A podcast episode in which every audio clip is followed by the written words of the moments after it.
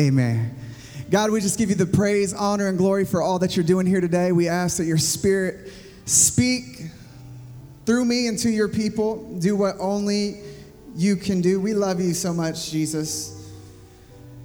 I know we're flaky sometimes, but you're solid. You're a solid rock in which we stand. Our hope is not in ourselves, of ourselves, but our hope is by grace alone, by faith alone, in the finished work of Christ alone. Our thoughts are feeble and fleeting, but your grace is sufficient. In Jesus' name we pray. Let the church say it. Amen. Come on, give someone a high five and you can have a seat this morning.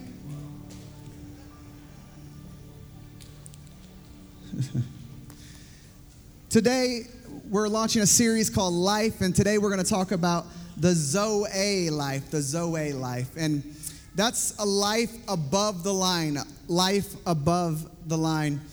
Um, when I take my kids to SeaWorld, it's been a while, we got to go back. Um, Disneyland, both of my sons, uh, throughout their growing ages, um, there's always this problem that we have encountered over the years, and it's walking to this most epic, epic moment, an epic ride. And then they walk into the line, and when they walk up, there's a line, and oftentimes they weren't tall enough to ride the ride. And so, what every Christian does is you, you point their hair up or you put a hat on top. That's not Christians, that's sinners, but thank God for sinners in the house today. Amen. You put the hat up and you stuff the shoe with something and you have them tilt up a little bit so they don't know that you're standing on the tippy toes. I am very successful in this. I've been successful back in my testimony days. It's something that I've learned to do quite well. But the only issue is we wait in line for the next hour after we pass the line, and then we get to the second line. And they're a little bit more picky on the second line. There's like two people, and they already know the game, they know the trick, and they're like, take off your hat and get stand straight, and they're like pushing your child to the ground. And at this point, you're just waving Benjamins like this, like, see if they'll catch something in the spirit. But oftentimes they turned us around and denied us and sent us back. And I could imagine as a child just feeling that, like, I'm about to enjoy my life. I'm about to conquer this ride, and the adrenaline that's about to go through my veins is going to be so utterly amazing. Just to find out that you are below the line to be able to enjoy the ride. Now, it sounds somewhat silly, but it is true for life itself that we often put our goal on something that promises us life and enjoyment and pleasure and happiness. And in that, we often come to realize that we are shorter, sh- just short of attaining the life that we really want to have. You, you don't have enough money, but the more money you make, you still seem to be short. You used to work at McDonald's and you seem short, and now you're uh, working at a bank, and now you own your own business, and you're still just as short as when you were working at McDonald's. You, you've grown so much, but you seem to always come short of this true promise and experience called life, no matter what you do or how you struggle or what you do to attain life. The more you do, you realize that you are below the line, no matter how you try to spike your hair. Some of you, your hair is falling out, and you cannot even do that anymore. No matter how much you try to prove by standing on your tippy toes, and no matter how much you try to manipulate through conversation, so maybe they don't know that you're too short for the enjoyment of life. We seem, the Bible says that all have fallen short of the, all have sinned and fallen short of the glory of God, but it doesn't keep us from measuring distances from one another. We've all fallen short, but we often comparing when we do have an enjoyable experience or we're in a relationship or, or something seems to be happening in a season of our life where we're actually having a good time and we look at all those other people and we're like, yeah, we're pulling this off. We're enjoying life now. And if you need counseling or tips or advice on how I got above the line living, then just come to me, who I've now learned how to accomplish all the pleasure of life. Ecclesiastes chapter 3, verse 1, it says, And to everything there is a season. Say, season. There's a time for every purpose under heaven, a time to be born. But there's also a time to die, and we don't get to choose that time. There's a time to plant, there's a time in your life where you'll get excited and you'll want to go start a business or you'll, you'll, you'll want to try something new, or perhaps this is a new experience or a new uh, endeavor to be a part of a church, and you're in a planting season where you really just want to make a difference in your life.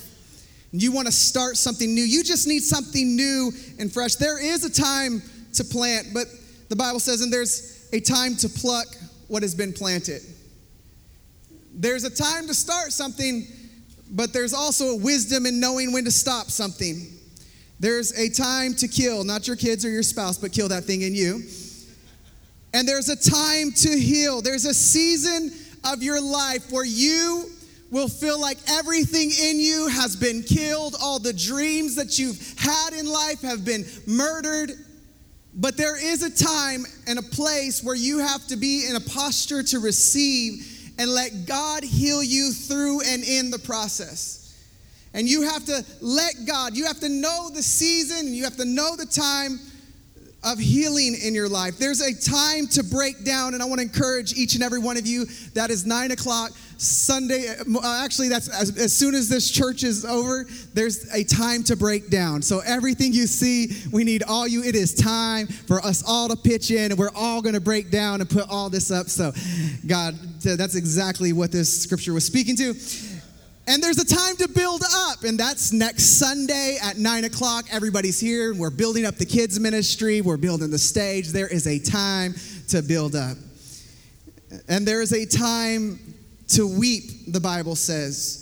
Some of you may be here today in, in a weeping season where you're expressing loss that you've experienced loss of dreams, loss of ambition, loss of uh, of what's next in my life. And there's a weeping season where you turn on country music and it just starts flowing down. Some of you right now, you would have to poke yourself in the eye to cry. You don't got a tear in that dry heart. But some of you, just the right song will cause you to be weeping. You're in a season of weeping. Those that weep through the night, they rejoice in the morning. There's a time to mourn, there's a time of expression of this loss, there's a time to dance. That's during worship. I'd love to see more of it. Amen. A time to cast away stones and a time to gather stones, a time to embrace. There are things in your life that you should embrace in this season. You should say, This is for me. I'm going to own this. But there's there's also a time to refrain from embracing because if you take on one more thing, it will destroy you in this season. There's a time to gain and there's a time to lose.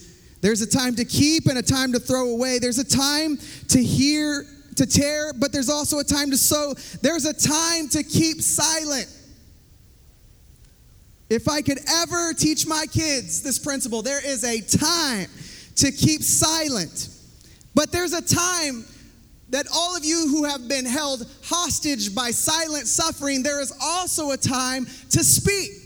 And God has given you a voice in a season to speak up, not because you haven't been through seasons of silence and suffering, but because you have been through seasons of silence and suffering, you now have a voice to speak to things that you currently didn't have the authority to speak, uh, speak to. But God said, I'm giving you authority to speak. There's a time to love, and there's times where you just hate. You hate everything. You hate everything around you. You're discontent in life. That is a season. There's a time of war. Your whole house, your job, everything you touch turns into a war. But there is, thanks be to God, a time of peace. There's times and there's seasons, and as it has been prophesied over the church, I want to encourage you today that we all have become and are understanding the seasons of life, the decades that we experience, and how life keeps changing. Um, I often say that when you walk into a hospital room, you'll know the patient is still alive if you look on the monitor and the heart monitor is going up and down. You only have to be worried when the line is straight. Because as long as you're experiencing hills and valleys, hills and valleys, you're experiencing life. Because life is not just a flat line, life is the hills and the mountains, unpredictable. Just about the time you think you got it figured out, there's an audible in life. Just about the time you you become arrogant in your own knowledge, God shows you everything you've learned in one season, and in the next season, He teaches you to unlearn what you learned in the last season so He can show you something new in this season. Here's the thing about seasons seasons are predictable. There will be a time to gain, but there'll also be a time to lose. There'll be mourning and there'll be happiness and laughter. There will be good times and bad times. There'll be moments where you're on top of the mountain, you're doing good financially, and then there's other times when you need a miracle check to come in the mail. And you're, you're, you're watching Christian TV and sending all of your money hoping for a miracle check.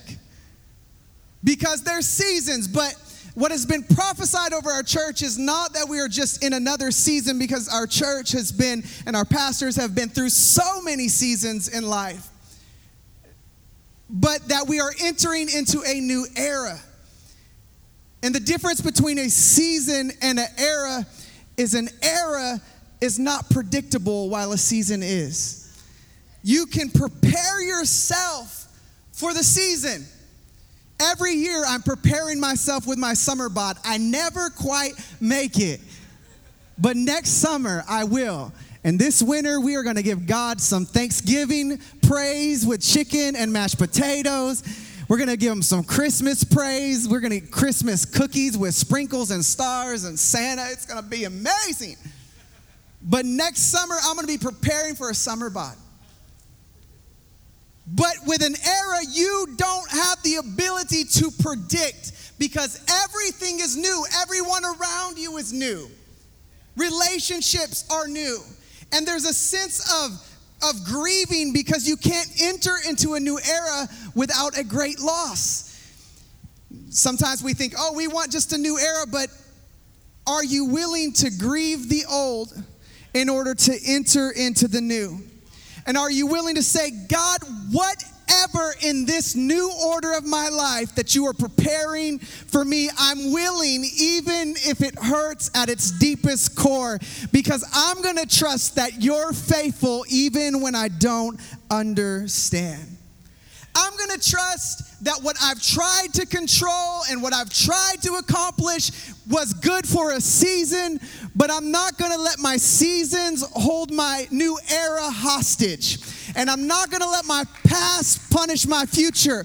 But behold, all things are becoming new in my life. I'm open to receive everything that God has for me for the rest of my life not judging what God has done in my life, not judging the way, not making a religion of the way God did it in my life, but God come to me in the fresh face of Jesus and in this season of this new era, this new order, show me who you are in a new and fresh way.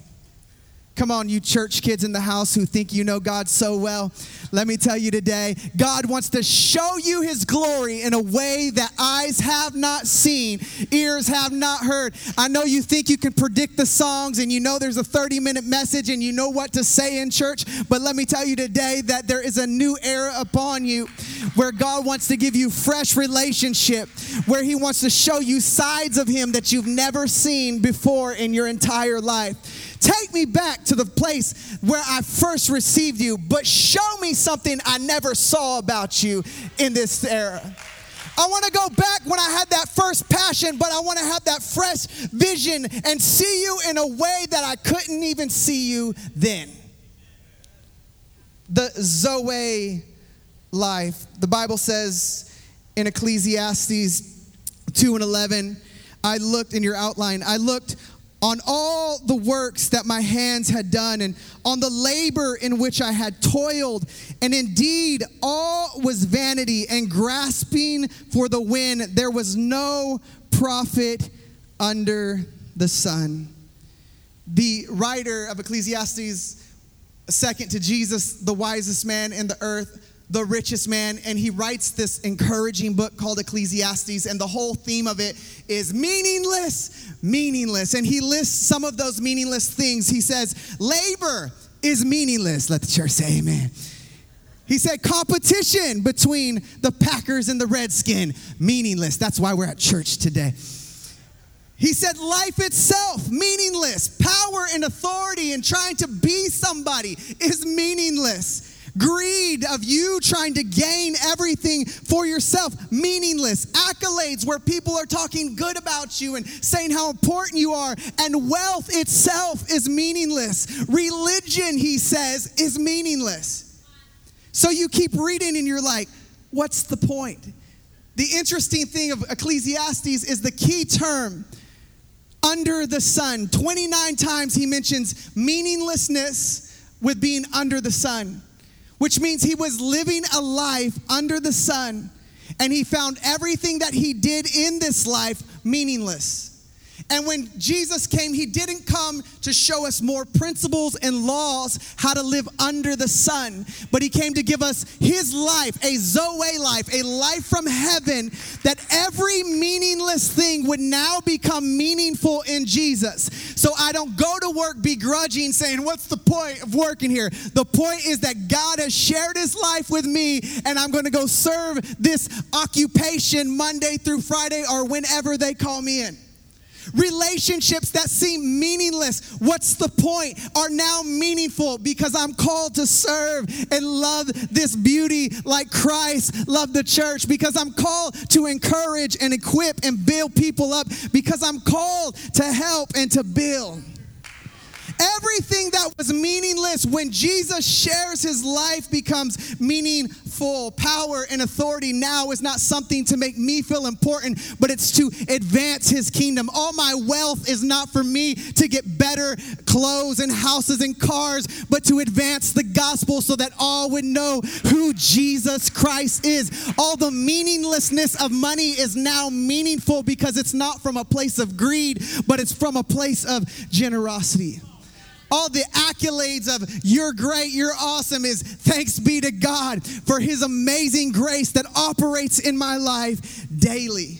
Religion is not meaningless, but the Bible says pure religion, untainted for the, from this world, is true religion. It's not meaningless. It is the endeavor of the bride of Christ to come into communities and to impact people with the gospel of Jesus Christ, to heal hearts, to turn hearts, to develop potential, to advance his kingdom throughout your community with your neighbors.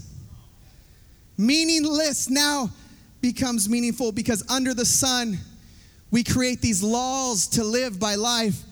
Not just the Ten Commandments of thou shalt or thou shalt not, but the commandments, the internal laws that we have within ourself under the sun is thou shalt be beautiful. Filtered on Instagram. Thou, thou shalt make money. Thou shalt be liked or loved or known. What comes around goes around. Come on, tell me you love it as long as it's going around the other way from you. The laws that we create, the law is what works best in life, but the gospel is what works best for life. And none of the laws in which we play under the sun have the ability to give you the life, the Zoe life above the line that Christ has come to share with us. There's this lady at the well in John chapter 4, Jesus said, If you knew the gift of God and who it, set, who it is who says, Give me a drink, you would have asked him, and he would have given you living water. The woman said to him, Sir, you have nothing to draw with, and the well is deep. Where then do you get living water? Jesus said to her, Whoever drinks of this water will thirst again. But whoever drinks of the water that I shall give him will never thirst again. But the water that I shall give him will become in him a fountain of water springing up into everlasting life. The woman said to him, Sir, give me this water that I may not thirst nor come here to draw. The interesting thing about the well that we run to is there's a difference between dead water and living water. Dead water has no movement or no current.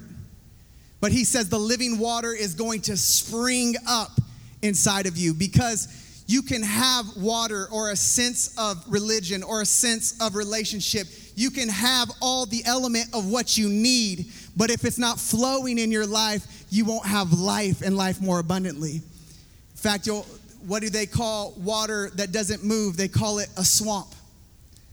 And so you have to ask yourself is the Holy Spirit moving in my life? Or has my life become a swamp, parasitical, where little bugs that you can't see are ready to kill? Amen. I want to talk to you about these three things, and we'll close with this. Three hindrances to living the Zoe life. Three hindrances to living the Zoe life. Number one, offense, unbelief, and unconfessed sin. Say with me, offense. Oh, that was weak in the house today. Offense, unbelief, and unconfessed sin. Mark 6. They were offended at him now he could do no mighty work there except that he laid his hand on a few sick people and healed them. And he marveled because of their unbelief. I love Jesus because Jesus is w- willing to work through offense. Because it says he did no great thing except, which means he did a great thing. But he only did a great thing to a few people because the rest were so offended they couldn't experience greatness. He did a great thing, but the great thing was limited in its number and experience because the people were so offended. He couldn't do a great thing except there was a few people he did a great thing for and he healed them and he marveled that they didn't understand that because of their unbelief and because of their offense, they were not able to receive all that Jesus had for them. What are we not receiving as a result of other people we could blame. We could blame other people for why we're not. You know, the reason I don't go to church is because they talk about me. Nobody likes me. They all give me dirty looks. We're scared of you. You don't smile. We don't know if you're going to hug us or cut us. But it has nothing to do with what's outside of you, it has everything to do with the offense that you have inside of you. You're like, I'm not offended. Let me bring up the wrong subject. Let me mention something in the wrong way. An offense has a way of being what we call boundaries, so deep in our hurt that spring up in the moment they feel attacked. Offense is not something nobody would walk around and say, I'm offended. I'm offended. In fact, the offended person will often walk in, I love Jesus, we're doing good. I just I, I don't want to be in community. I don't like people. You know, it's I'm not offended. It's just it's just me and Jesus. I, am not offended. I, am doing what I'm supposed to do. I, I'm not offended. And then all that offense and all that unbelief Caroline Leaf said it this way so many Christians keep confessing how much they trust in God, but don't live in a way that shows that they trust God. And she said it actually causes brain damage because it's a cognitive dissonance to have a belief that you profess, but a, a, a, a belief that you don't actually live or really have. It creates a detachment where you start performing as something and trying to be the better version of what people think you ought to be, versus being the realest person that you actually are and saying, I'm in desperate need of Jesus because my belief needs Jesus in this moment. Some of you today, just through life and through tragedy, your belief of God has been insulted. But I'm so glad that our hope is not in the strength of our faith, but it is in the strength of our Savior. And even a little faith in the right direction can make a big difference. And He's okay with our skepticism. He's okay that we don't know it all because He left a lot of things out of the equation so you'd keep trusting Him. Because the moment God told us everything, we would play God. He just tells us a little and we play God. Offense and unbelief, James 1 6 through 8. A doubtful mind will be as unsettled as a wave of the sea that is driven and tossed by the wind.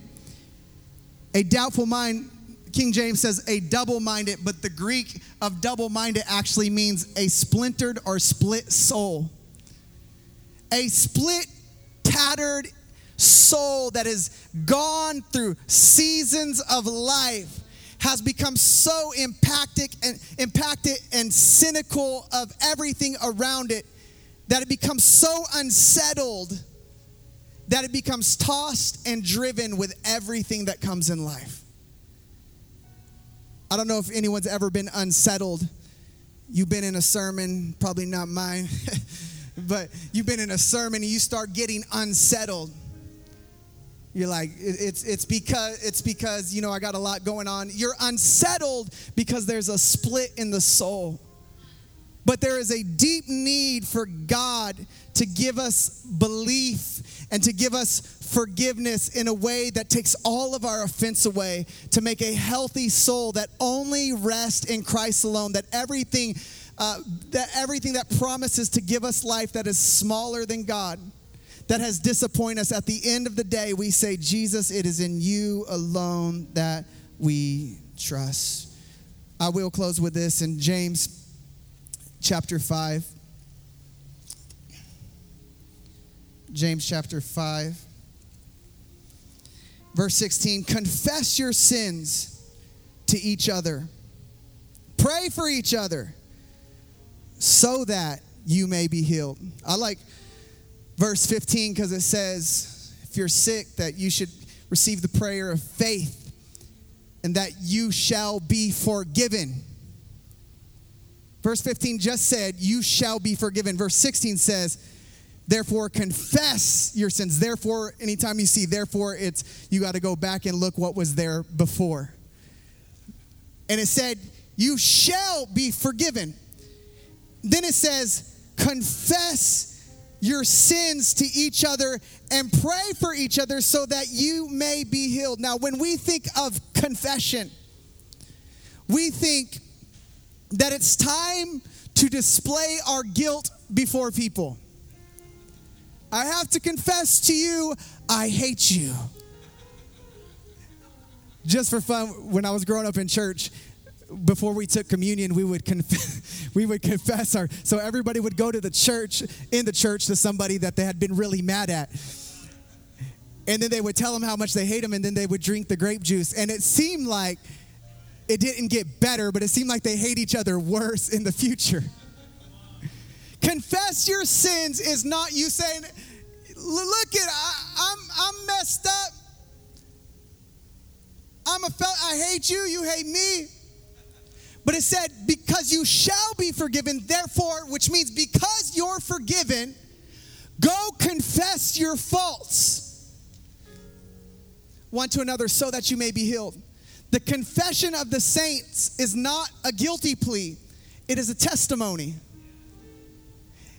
And when I bring my faults before you, it's not so I can be forgiven, it's because I have been forgiven.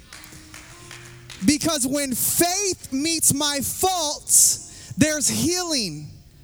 But when I confess without faith, condemnation is produced.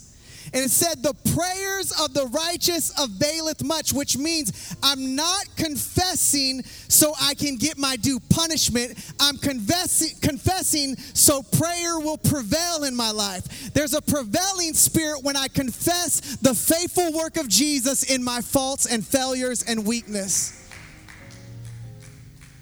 When we come to confession, some of you may have been Catholic and you went and confessed but let me give you the revelation of that.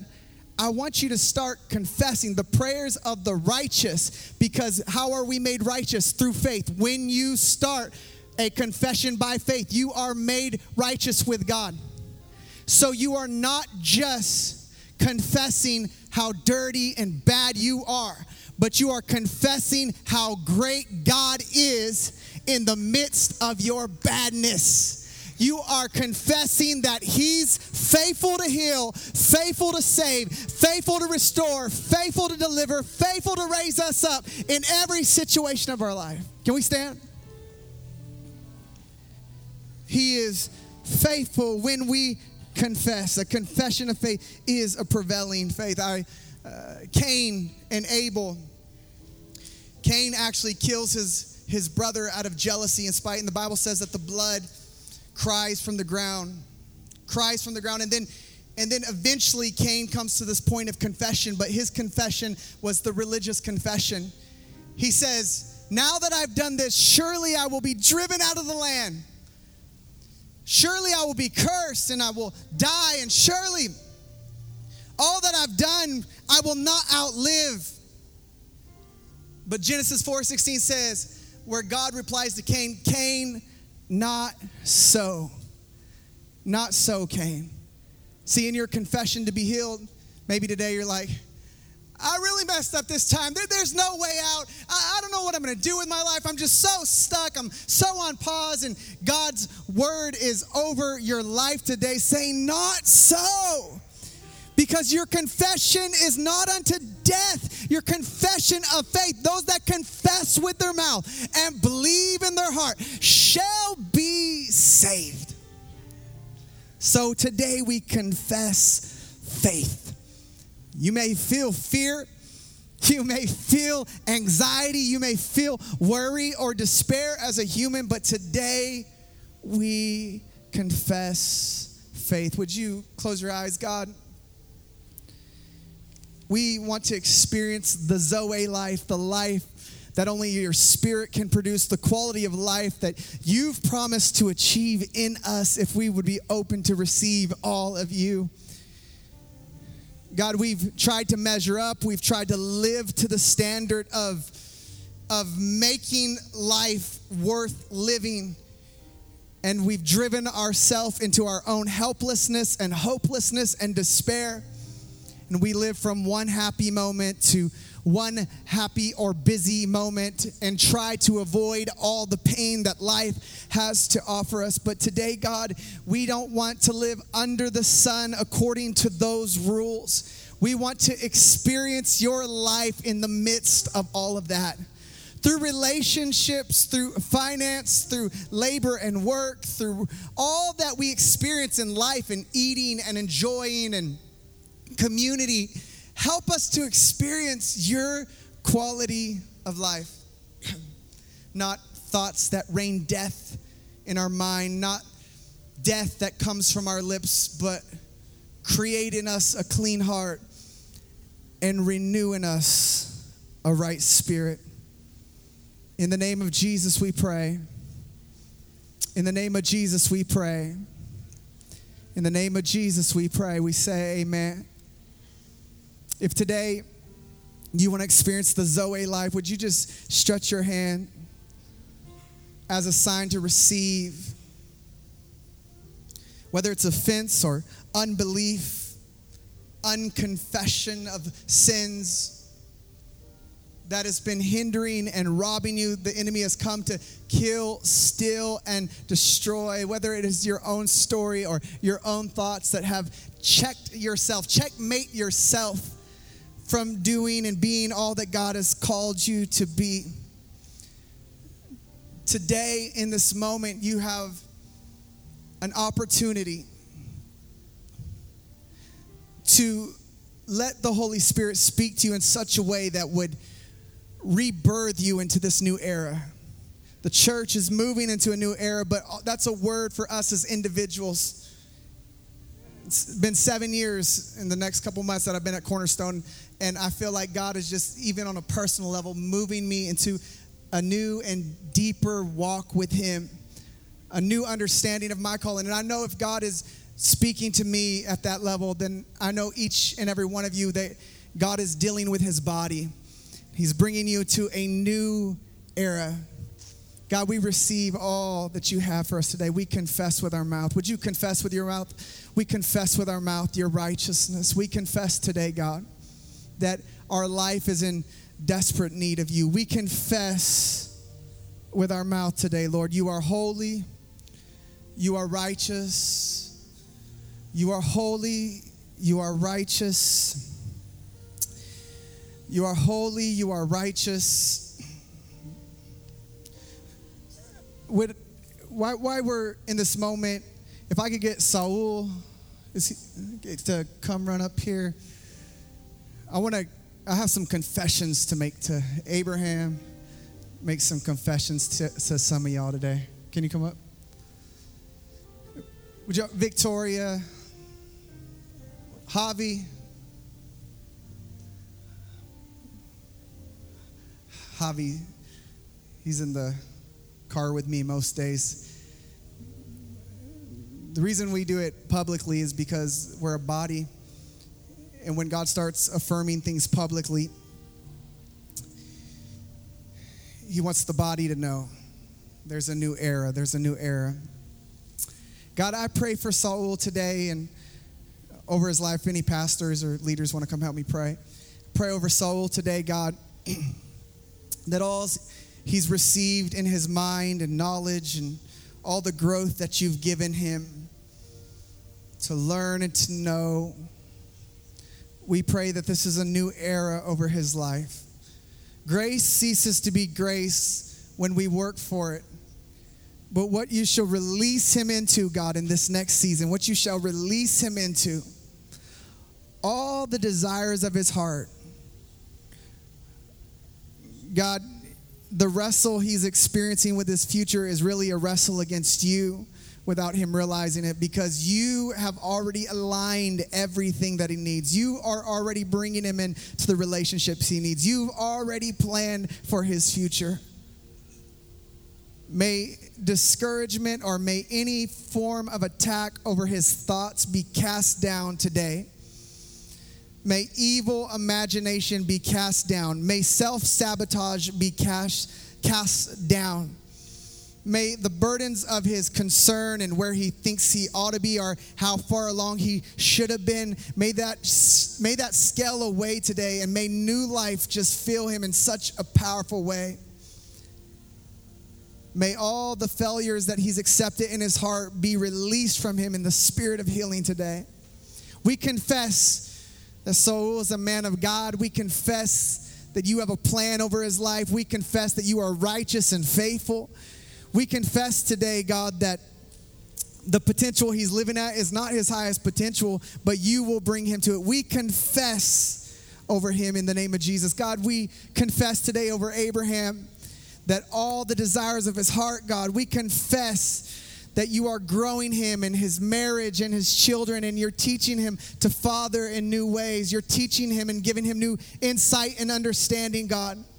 We confess that you're building even more a servant's heart. We're, we confess that you're giving him patience and humility like never before. We confess that you're teaching him how to love his wife and his wife how to love him properly. We confess that as you grow their family, so you'll grow the ministry that is inside of him, so you'll grow the calling inside of him. We confess that what you have started in him, you will finish in the name of Jesus. We speak over Javi today, God. We confess today that there is a great man of God, not somewhere in the future, not somewhere down the road, but here and now. We confess that he is a mouthpiece of you, God, that he speaks to people's heart, that he has uh, d- discernment and insight into things that most of us don't, God. We confess over his life complete and utter healing, that he would walk and step into all that he's called to be that no doubt or insecurity or overthinking would, would paralyze the possibilities that you have over his life, but he would step into it. We confess that greater is in him still that has not been seen. We confess that we will not limit who he is by perspective. We confess, God, that he will not be locked in a back room, hidden and trying to not be seen, but he will be seen because he will be a mouthpiece of you. We confess your faithfulness that what you've planted in him, that you will be faithful to reveal and to heal. God, we confess over Victoria today through the struggle and through the grind, through the temptation, through trying to find, through identity and, and wondering, through past hurts that have shaped her soul in such a way that needs to be healed only by you. We confess that the woman of God that she is will not be drowned by sin, will not be drowned by false thoughts or false stories of who she is. We say that there is a confession of faith over her to trust you through this next season, to trust you in this new era, that she is a new creature, and that even though old habits have attacked her, she is a new creation that is in Christ Jesus. All things shall pass away, all things shall become new, all things shall pass away, all things shall become new. And we keep confessing, we keep fighting for your soul, we keep fighting for your peace of mind and your peace of heart. Not that you would just be happy, but that you would be content living in who God has called you to be, that you would walk as the daughter of God as He has called you to be, that you would that you would fall in love with His word like never before, that He would show you His love letter to you, to His church, and that you would be able to explain it to other broken women who have experienced similar things as you, and you can open this love letter and say, Look at this man Jesus loves you. This man Jesus is a husband. This man Jesus is everything that you will need for this life. You have to find your identity in Him. You have to know that when you look on the face of Jesus, He sees a daughter righteous standing before Him. You have to know that everything that says, I will take you back into old thought process, I will take you back into old ways, I will get you. You are weak, you are damaged, you are frail. But we confess today that in Jesus, you are strong, you are righteous, you are healed, you are delivered, and you are free. I speak over every individual as the Holy Spirit speaks to you today. We confess over your life that greater is He that is in you than He that is in the world. There is a confession of faith. We confess with our mouth. Would you confess today over your life, with over your family? Would you confess? You have some things on your heart and on your mind that you need to get out. Would you confess today to every area that would seek to hold you hostage? Would you confess the mercy and grace of God over that life? Over every thought that would want to weigh you down, would you confess the mind of Christ? Over every anxiety, would you confess the peace of God? Over every worry, would you confess that God is sovereign over your life? We confess today, God, that we are desperate need of you. We confess. We confess, Jesus. We confess because we know the judge. The judge is our Father, and He's faithful. He's holy. He's uplifting. He cherishes us and encourages us. We, we confess through the ups and downs and through seasons. We confess.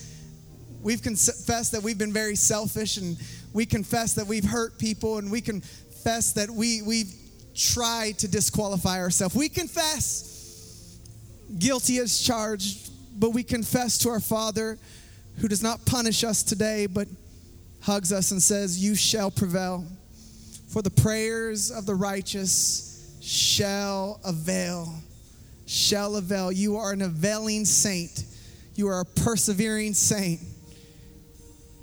Tripped up by some things in life, tripped up by some habits of life, but you are an availing saint. You are an availing saint. You are availing, you are prevailing, you are what the world would call pushing, but you're in the riptide of grace and it's carrying you. And it looks like you're pushing because there's going to be so much breakthrough in your life, but you're just prevailing. You're on the wings of grace. Shall mount up with wings as eagles. They shall run and not grow weary. They shall walk and not faint. We pray, God. If you're sitting by somebody, would you encourage them, whether it's with a prayer, a hug? If you got a word for them, encourage them, minister a word of grace, encouragement, comfort. We we just want to encourage you today. We want to encourage you today. We want you to walk away filled and whole, experiencing the life of God.